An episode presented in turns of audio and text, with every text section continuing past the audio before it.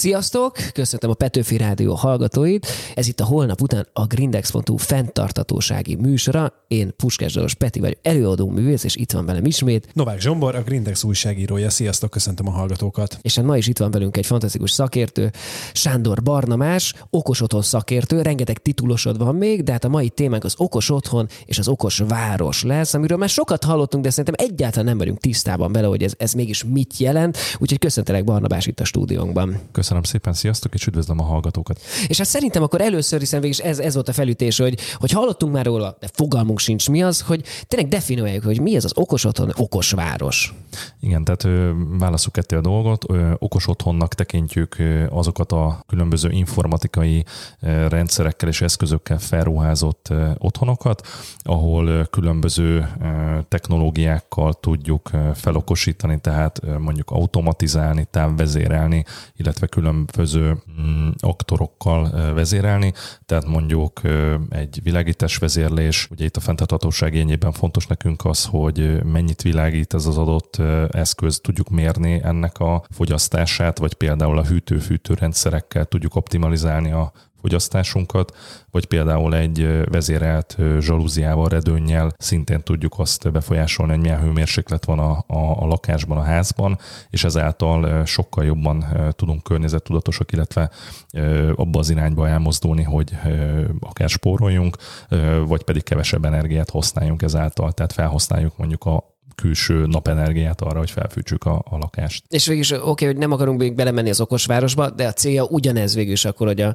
város is automatizáljuk, vagy a fenntartatóság jegyében odafigyeljünk arra, hogy mit, hogyha, hogyan és mikor használunk fel. Így van, tehát ott rengeteg elem megjelenik, például a közlekedésben különféle szenzorokkal mérhető a forgalom, ezáltal a lámpákat úgy tudják automatizáltan beállítani, hogy ne álljanak a dugóban az autók, ugye ezáltal a károsanyag kibocsátás is csökkenjen, vagy például vannak olyan Smart City programok, ahol mondjuk az adott kerületben a fák konkrétan fel vannak szerelve egy QR kóddal, ahol követhető az, hogy a fának az életútja, hogy mikor ültették, milyen típusú. Tehát Tényleg? abszolút például a 13. kerületben. Hát ez marha jól hangzik. Csak azért, mert nekem van egy felültető egyesületem, és hát ezt fel tudjuk használni valamire, Abszolút. amit most mondtál. Tehát, de maga az eszme mögötte az, azért az a fenntartatóság, és az, hogy a fenntartatóság kapcsolódjon a kényelemmel, hogyha jól értem. Így van, kapcsolódjon a kényelemmel, kapcsolódjon a technológiával, de ettől függetlenül ugye az alapvető központi elem az ember, tehát, hogy én azt látom itt az elmúlt években, hogy sajnos az edukációs része még messze van, tehát, hogy hiába készülnek ilyen csodálatos podcastok és, és cikkek róla, még ez nincs a köztudatban, hiszen sokan úgy gondolják, hogy egy okos otthon az egy nagyon-nagyon drága, fancy dolog, viszont ez nem feltétlenül igaz. Tehát ma már elérhető áron lehet okos otthon eszközöket kapni, amivel alapvetéseket meg tudunk csinálni. Igen, mert hát, amit mondtál, pont, pont ez jutott eszembe, hogy ahogy az okos otthon meghallom, eszembe jut egy reklám, hogy szuper gazdagok, szuper lusták. Tehát, hogy gyakorlatilag ennyi eszembe a, a okos otthon, de akkor azt mondod, hogy igen, ez is edukálni kell az embereket, és meg kell értetni velük, hogy ez nem csak azért jó, mert hogy nem kell hozzányúlnom semmihez, hanem egy tapsra felkapcsolódik a lámpa, hanem itt igenis rengeteget tudunk spórolni, vagy összpontosítani az energiát. Így van, tehát hogy ez nem csak arra jó, hogy a medencés bulin a haveroknak villogjunk, Aha. hanem, ha, hanem hogy, hogy tényleg az energiahatékonyságot, tehát tudjunk spórolni mondjuk az energiával, vagy árammal, gázzal, vízenergiával, illetve megjelenik mellette például egy biztonsági szempont, tehát ugye vannak a klasszikus riasztórendszerek, mozgásérzékelő kamerák, stb. Ezeket föl lehet ruházni olyan okos otthon funkciókkal, például egy ilyen szimuláció, hogyha elmegyünk otthonról, elutazunk, akkor bizonyos időközönként mondjuk felkapcsolja a lámpát, beindít egy zenét, tehát azt szimulálja, mint hogyha otthon lennénk, és ezáltal egy elrettentés lehet mondjuk egy betörő számára. Igen, mert most, amire elgondolkodtam rajta, hogy, hogy én is azért próbálok erre figyelni, de hát, hogy minden egyes ö, ott távozásnál nekem végig kelljen menni az összes emeleten, átnézni a fűtést, lekapcsoltam-e a lámpákat, hogy a standby móddal mi legyen. Tehát, hogy egyébként rengeteg dolog van, amit hát valljuk be, az nem teljesen életszerű az, hogy a mai rohanó világban ezt mind megtegyük. De most elmenjünk egy rövid szünetre, de aztán jöjjünk vissza akkor tényleg, hogy, hogy mik azok, amikről érdemes beszélni, és amire érdemes odafelni, és az okos otthon egyébként megoldja számunkra ezt, hogy, hogy ne egy óriási meló legyen távozni otthonról. Úgyhogy maradjatok velünk, folytatjuk hamarosan holnap után a grindex.hu fenntartatósági műsorát.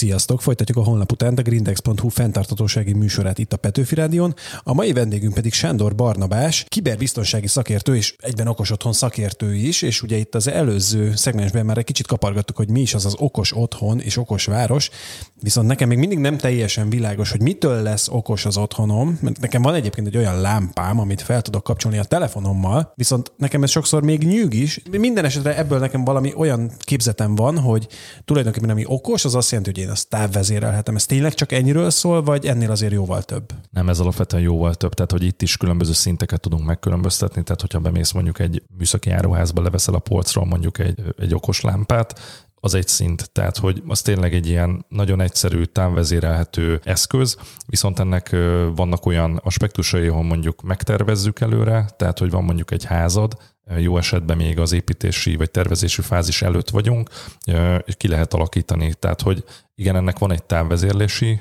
része, hogy mondjuk telefonról hangvezérelve irányítjuk azt, illetve van egy másik része, amikor pedig különböző automatikákat illesztünk be, például csinálja azt, hogy fölkelek éjszaka a mosdóba, és mikor kimegyek, akkor ne az legyen, hogy ilyen stúdiófény kell kapcsoljak, hanem mondjuk egy picit ledimmelve, uh-huh. kényelmesebben végigmegyek a, a folyosón, otthon, és azáltal ugye nem nem veri ki az álmot a szememből. Vagy például biztonsági szempontból, hogyha érzékel mondjuk egy füstöt, tehát mondjuk füstérzékelő van, akkor ki tudja nyitni az ablakot, vagy, vagy a szellőztető rendszerrel át tud segíteni, vagy pont ez az, hogy ugye elzárja az oxigén útját, ezáltal becsukja az ablakot, vagy például a kedvencem vízszivárgás érzékelő, ami pedig el tudja zárni a főcsapot, és ezáltal mondjuk, hogyha ugye érzékelem mondjuk a konyhában, a fürdőszobában azt, hogy folyik a mosógép, vagy eltört egy csövünk, akkor elzárja a főcsapot, és nincsen csőtörés. Egy nagyon fontos dolgot ragadnék meg, amit mondtál, hogy legjobb az új építésű háznál már beletervezni, viszont azért szerintem a nagy többsége a hallgatóinknak, és jó magam is, nem egy új építésű házban, illetve lakásban élek, hogy ilyen esetben is be tudjuk integrálni ezeket a dolgokat a már meglévő rendszereinkbe, vagy sajnos ebből akkor kimaradtunk? Nem be lehet integrálni, mert ebből is létezik vezetékes és vezeték nélküli változat is. Én általában a vezeték nélkülit preferálom, pontosan azért, mert akkor nem kell fúrni, forogni, szétvésni az egész lakást, hanem van benne egy általában két-három évi hosszantartó elem, vagy akkumulátor, és akkor fel tudjuk ezeket szerelni. Értelmszerűen van olyan, amihez kell hálózati feszültséget képíteni, de, de az minimális. És akkor egyértelműnek tűnik, hogy vannak komoly kényelmi szempontjai ennek a, a beruházásnak, vagy az otthonunk okosításának, viszont arra esetleg vannak adatok, hogyha mindezt meglépjük, akkor például ugye fenntartósági szempontból az energiahatékonyság, az, hogy spóroljunk, az egy nagyon fontos kérdés, és hogy ez hogy néz ki a gyakorlatban, hogy valóban érhetünk el spórolást, és ha igen, mennyit? Ez az energiahatékonyság általában egy érdekes kérdés, főleg előszokott jönni mondjuk egy napelemes rendszerben, hogy mennyit lehet spórolni. Nekem erre számszerű egyszerű adataim nincsenek, tekintettel arra, hogy ugye egyedi szokásokhoz igazodik, tehát én azt tudom mondani, hogy ha mondjuk lecseréljük a hagyományos izzókat ledesre, akkor, akkor el tudunk érni egy, egy nagyobb hatékonyságot, illetve csökkenteni tudjuk az áramszámlát, illetve felmerült itt korábban a standby mód otthon, hogyha ezeket is le tudjuk kapcsolni, tehát mondjuk elmegyünk aludni, akkor az eszköz lekapcsolja éjszakára a, a tévét, ami standby-ba van, vagy a, vagy a, a routert. Tehát én azt gondolom, hogy ezekkel tudunk segíteni, mert ugye bejön az a kérdés, hogy ezek az eszközök is működnek, elektromos áramról, ezek mit, mennyit fogyasztanak. Ezeknek általában, hogyha megfelelő minőségű a termék, akkor alacsony a fogyasztása. Ugye itt fontos azért kiemelni, hogy néhány dollárért Kínából lehet kapni már ilyen eszközöket, de azok nem feltétlenül megbízhatóak, akár biztonsági szempontból. Itt beszélünk most fizikai biztonság, tehát mondjuk tűzbiztonság, vagy IT biztonság most nem azt mondom, hogy a kínai termékek rosszak, viszont ők nem feltétlenül ezekre az európai-amerikai standardekre készítenek eszközt. Tehát azt mondod, hogy lehet, hogy valami drágábbnak tűnik, de aztán a hosszú távon aztán meg tudjuk spórolni, vagy akár jobban is járunk vele. Abszolút, illetve fölvenném a kiberbiztonsági sapkámat is egy kettő mondat erejéig, tehát azért fontos az, hogy ezek az eszközök adatokat gyűjtenek, adatokat tárolnak, esetleg továbbítanak rólunk. Most ugye ez jelentheti azt, hogy mikor vagyok otthon, azt ugye érzékeli a, a szenzor, hogyha ehhez mondjuk illetéktelenek férnek hozzá, akkor elképzelhető, hogy mondjuk betörnek hozzánk vagy hogyha van egy kamerarendszered otthon, és lát, hozzáférnek a képéhez, mert mondjuk nem biztonságos az eszköz, akkor ugye szintén problémákba ütközhetünk. Tehát azért fontos azt figyelembe venni, amikor ilyen eszközt választunk, vagy szakértőhöz fordulunk, hogy milyen gyártmányú. Tehát, hogy tényleg most az egy néhány dolláros eszköz, vagy egy picit drágább, viszont tudjuk azt, hogy van rá különféle minőségbiztosítás, különféle audit. Egyébként jó, hogy ezt mondtad, mert tényleg nekünk is van kameránk, ami ilyen wifi rendszeren működik, és az eszembe se jut, hogy tényleg hát végül is wifi rendszeren van, aki kicsit ért valaki ez, akkor, akkor rögtön rá tud csatlakozni a kameráimra is gyakorlatilag. Most viszont elmenjünk egy rövid szünetre, és aztán most beszélgetünk az okos otthonokról, de hát akkor térjünk rá az okos városokra, hogy akkor mit kell megvalósítanunk, vagy egyáltalán mi a jelen ebben. Maradjatok velünk, hamarosan folytatjuk a holnap után a grindex.hu fenntartatósági műsorát.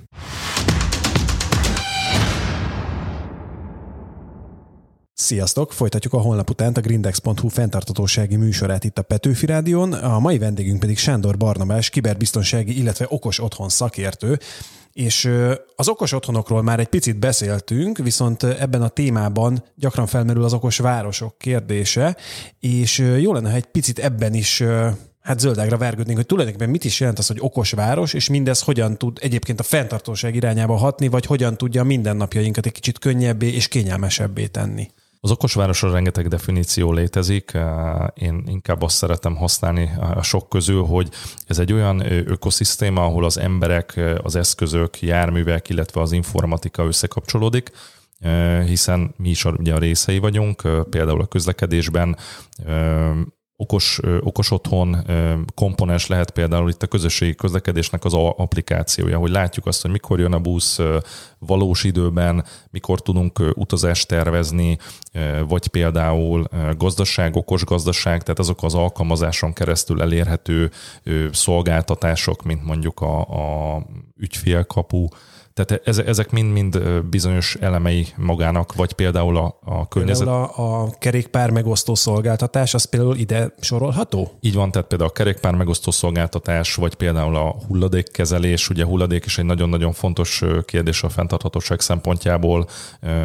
Egyre több helyen jelennek meg olyan rendszerek, hogy mondjuk a kukán van egy QR kód, amit, amin követhető a szemét útja, tehát ez, ez, ez gyakorlatilag az okosváros koncepciónak az egyik fontos eleme a hulladékkezelés. Én amit nagyon bízom benne, hogy azért megvalósul, mert például mindig ezen szoktam gondolkodni, hogy egy olyan utcában lakom, hogy éjjel hát nem nagyon van forgalom, gyakorlatilag senki nincs az utcán, mégis mennek a lámpák egész éjszaka. Tehát ez is az okos városhoz hozzá tud tartozni, hogy egyszer az energiát is így tudjuk felhasználni, hogy nem állandóan megy minden, minden, hanem csak akkor történik meg valami, amikor az valaki használja is. Igen, ez lenne vele a cél alapvetően, hogy tényleg, amit említettél, hogy mondjuk akár ott is be lehetne vezetni egy mozgásérzékelőt az utcán, hogyha jön egy autó, vagy egy, vagy egy gyalogos, vagy bárki, akkor csak akkor kapcsoljon fel bár ugye ennek közbiztonsági eh, kérdései is vannak, hogyha esetleg nem működik a mozgásérzékelő sötét van, olyan az utca, tehát hogy eh, ennek pontosan a, a, a szakmai részét én nem látom, hogy miért kell eh, folyamatosan égjen a, a lámpa, de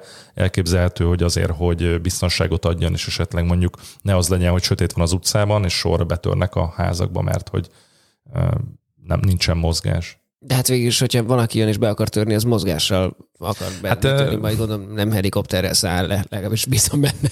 Igen. Bár azt hallanám, tehát valószínűleg ezt hallanám, hogyha valaki helikopterrel akarna betörni hozzánk.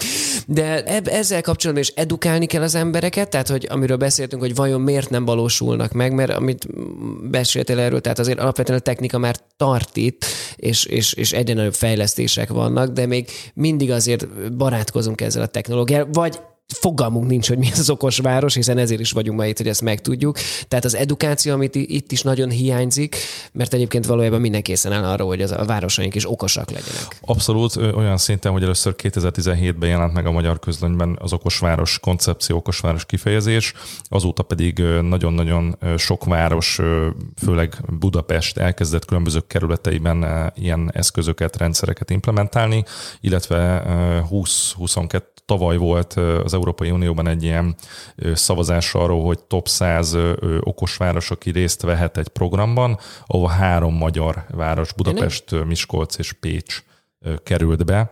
Gyakorlatilag a cél az az, hogy fenntartatóbb legyen, ez gyakorlatilag egy pilot lesz, tehát egy ilyen teszt jellegű, különböző eszközöket, rendszereket fognak majd a jövőben implementálni ezekbe a városokba, amit az előbb említettem például a hulladékkezelés tekintetében. És ezek a városok azért kerültek be, mert gazdaságilag feleltek meg az elvárásoknak, vagy esetleg maga a város vezetők nagyon nyitottak erre, és ők azok, akik, akik a szellemiségükkel ezt át tudják ültetni? Azt gondolom, hogy mindkettő. Tehát mindkettő. Tehát, hogy értelemszerűen ennek kell egy anyagi vonzata is, hogy legyen. Meg lehessen valósítani, igen. Igen, gondolom lesz erre valamiféle EU-s támogatás is, hiszen ugye e, e, ennek a keretében került megszervezésre, illetve egy szemlélet, tehát hogy tényleg nyissanak az új felé, lássák azt, hogy erre szükség van, azért van szükség, mert tényleg ma már digitalizáció az, az itt van a mindennapjainkban, mindenkinél ott van egy-két okos telefon, és ezzel könnyebbé és egyszerűbbé tehetjük az életünket, például a közlekedésben, például a környezettudatosságban, tehát én azt gondolom, hogy erre szükség van, és nem csak azért, mert technokrata vagyok, hanem mert, mert, mert ez tényleg jó lesz. Tehát, hogy az, azért nagyon sok olyan város van világszerte, például Szingapur, Dubaj, Barcelona, ahol, ahol megjelennek ezek a koncepciók már évek, évek óta. Jó, hát akkor erről beszélgessünk is majd, hogy milyen koncepciók vannak jelen, és egyébként mit hozhat a jövő. Most elmegyünk megint egy rövid szünetre, de aztán folytatjuk a holnap után a grindex.hu fenntartatósági műsorát.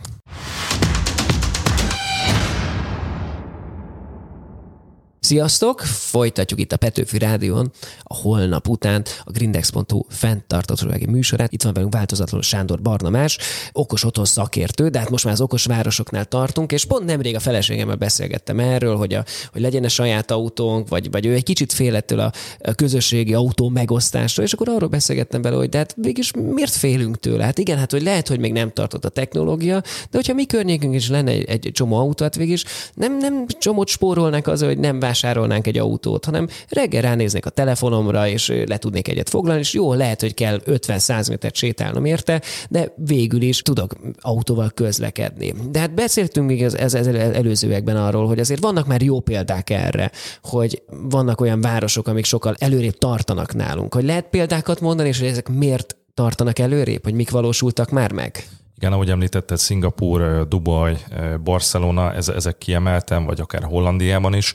Ugye alapvetően felhoztad példának a közlekedést. Okosvárosban a, a közlekedésnek az lenne a lényege, hogy a gyalog tól egészen a leghosszabb távig el tudj menni akár egy alkalmazáson keresztül az eszközökkel. Tehát mondjuk egy alkalmazásba foglald le a rollert, a biciklit, az autót, vegyél vonatjegyet, nem tudom, buszjegyet. Tehát, hogy tényleg úgy tud megtervezni az útvonaladat, hogy minél hatékonyabb legyen, minél környezetutatosabb és költséghatékony, és, és e felé mennek ezek a, a városok. Tehát, hogy ott is gyakorlatilag olyan épületek épültek az elmúlt 15-20 évben, hogy, hogy szinte 100% zöld energiával működnek, mindent visszaforgatnak. Ugye ilyen épület Magyarországon is van már, ahol, ahol gyakorlatilag teljes mértékben vissza van forgatva például a szennyvíz, napenergia, geotermikus energiát használnak, tehát, hogy gyakorlatilag arról beszélünk, hogy egy városnak nem külsőleg kell importálni az energiát, hanem végig mindent meg tudnak saját maguknak termelni, és aztán ezt aztán tudják még újra és újra hasznosítani. Igen, tehát alapvetően ez, ez, ez a cél, illetve ezeknek a például az irodaépületeknek most kicsit megragadtam ennél a példánál, hogy mondjuk van, van benne egy olyan épület automatikai rendszer, hogy érzékeli mondjuk a, ugye a napnak a, az irányát, és ezáltal úgy, tehát ahogy ugye forog a, aha, aha. forog a nap, illetve föl kell, illetve lemegy, hogy ez, ez alapján állítja bent a, a hőmérsékletet, ez alapján állítja a, a rolókat, és így gyakorlatilag nem kell fűteni, hűteni az épületet csak bizonyos időközönként, hiszen kihasználja azt, hogy a nap felfűti,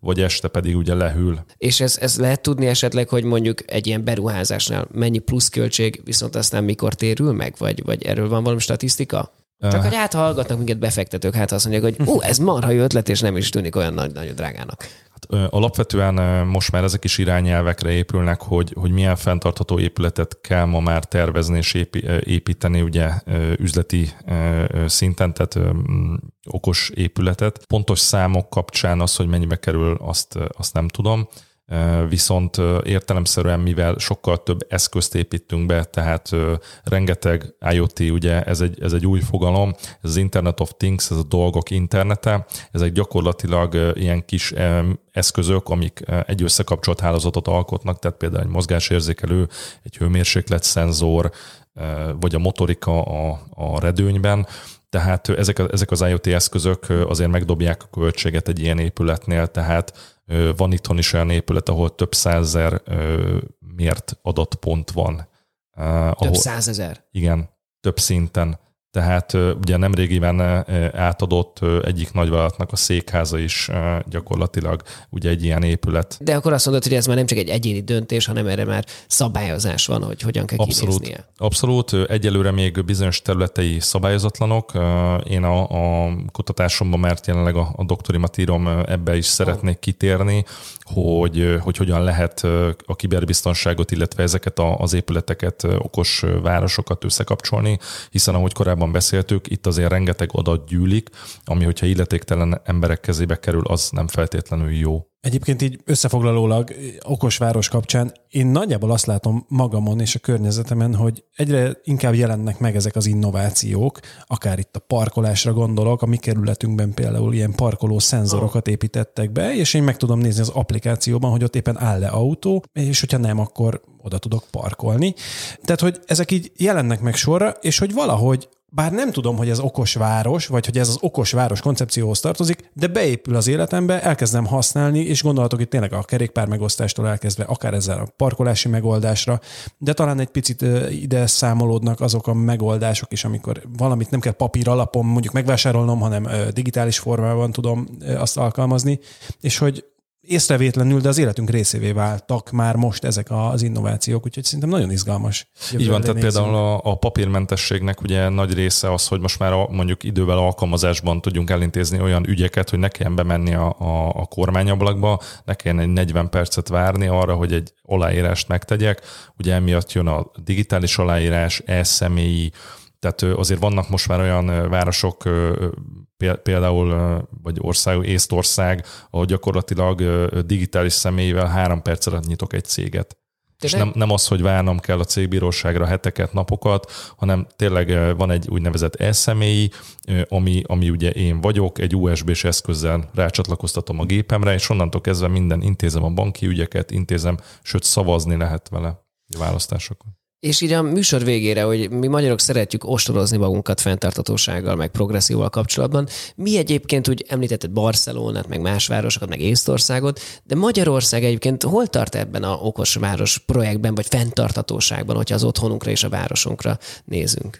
Én azt gondolom, hogy az elkövetkezendő években hatalmas fejlődés elé néz, tehát ö, most már egyre több okos otthon jelenik meg itthon, rengeteg okos város koncepció, ahogy említettem az elmúlt pár városban is, vagy például Zalaegerszegen ott van egy, egy olyan önvezető autópálya, ami, ami arra, amit arra használnak, hogy önvezető autóknak a képességeit teszteljék, illetve nem tudom, hogy köztudott de gyakorlatilag világszinten Magyarországon az egyik legjobb az internetes hálózat. Tényleg? Mert 90-es évek elején ide hoztak olyan technológiát, amikor ugye a mobil hálózatok megjelentek, hogy, hogy nagyvárosokban nem feltétlenül ennyire stabil.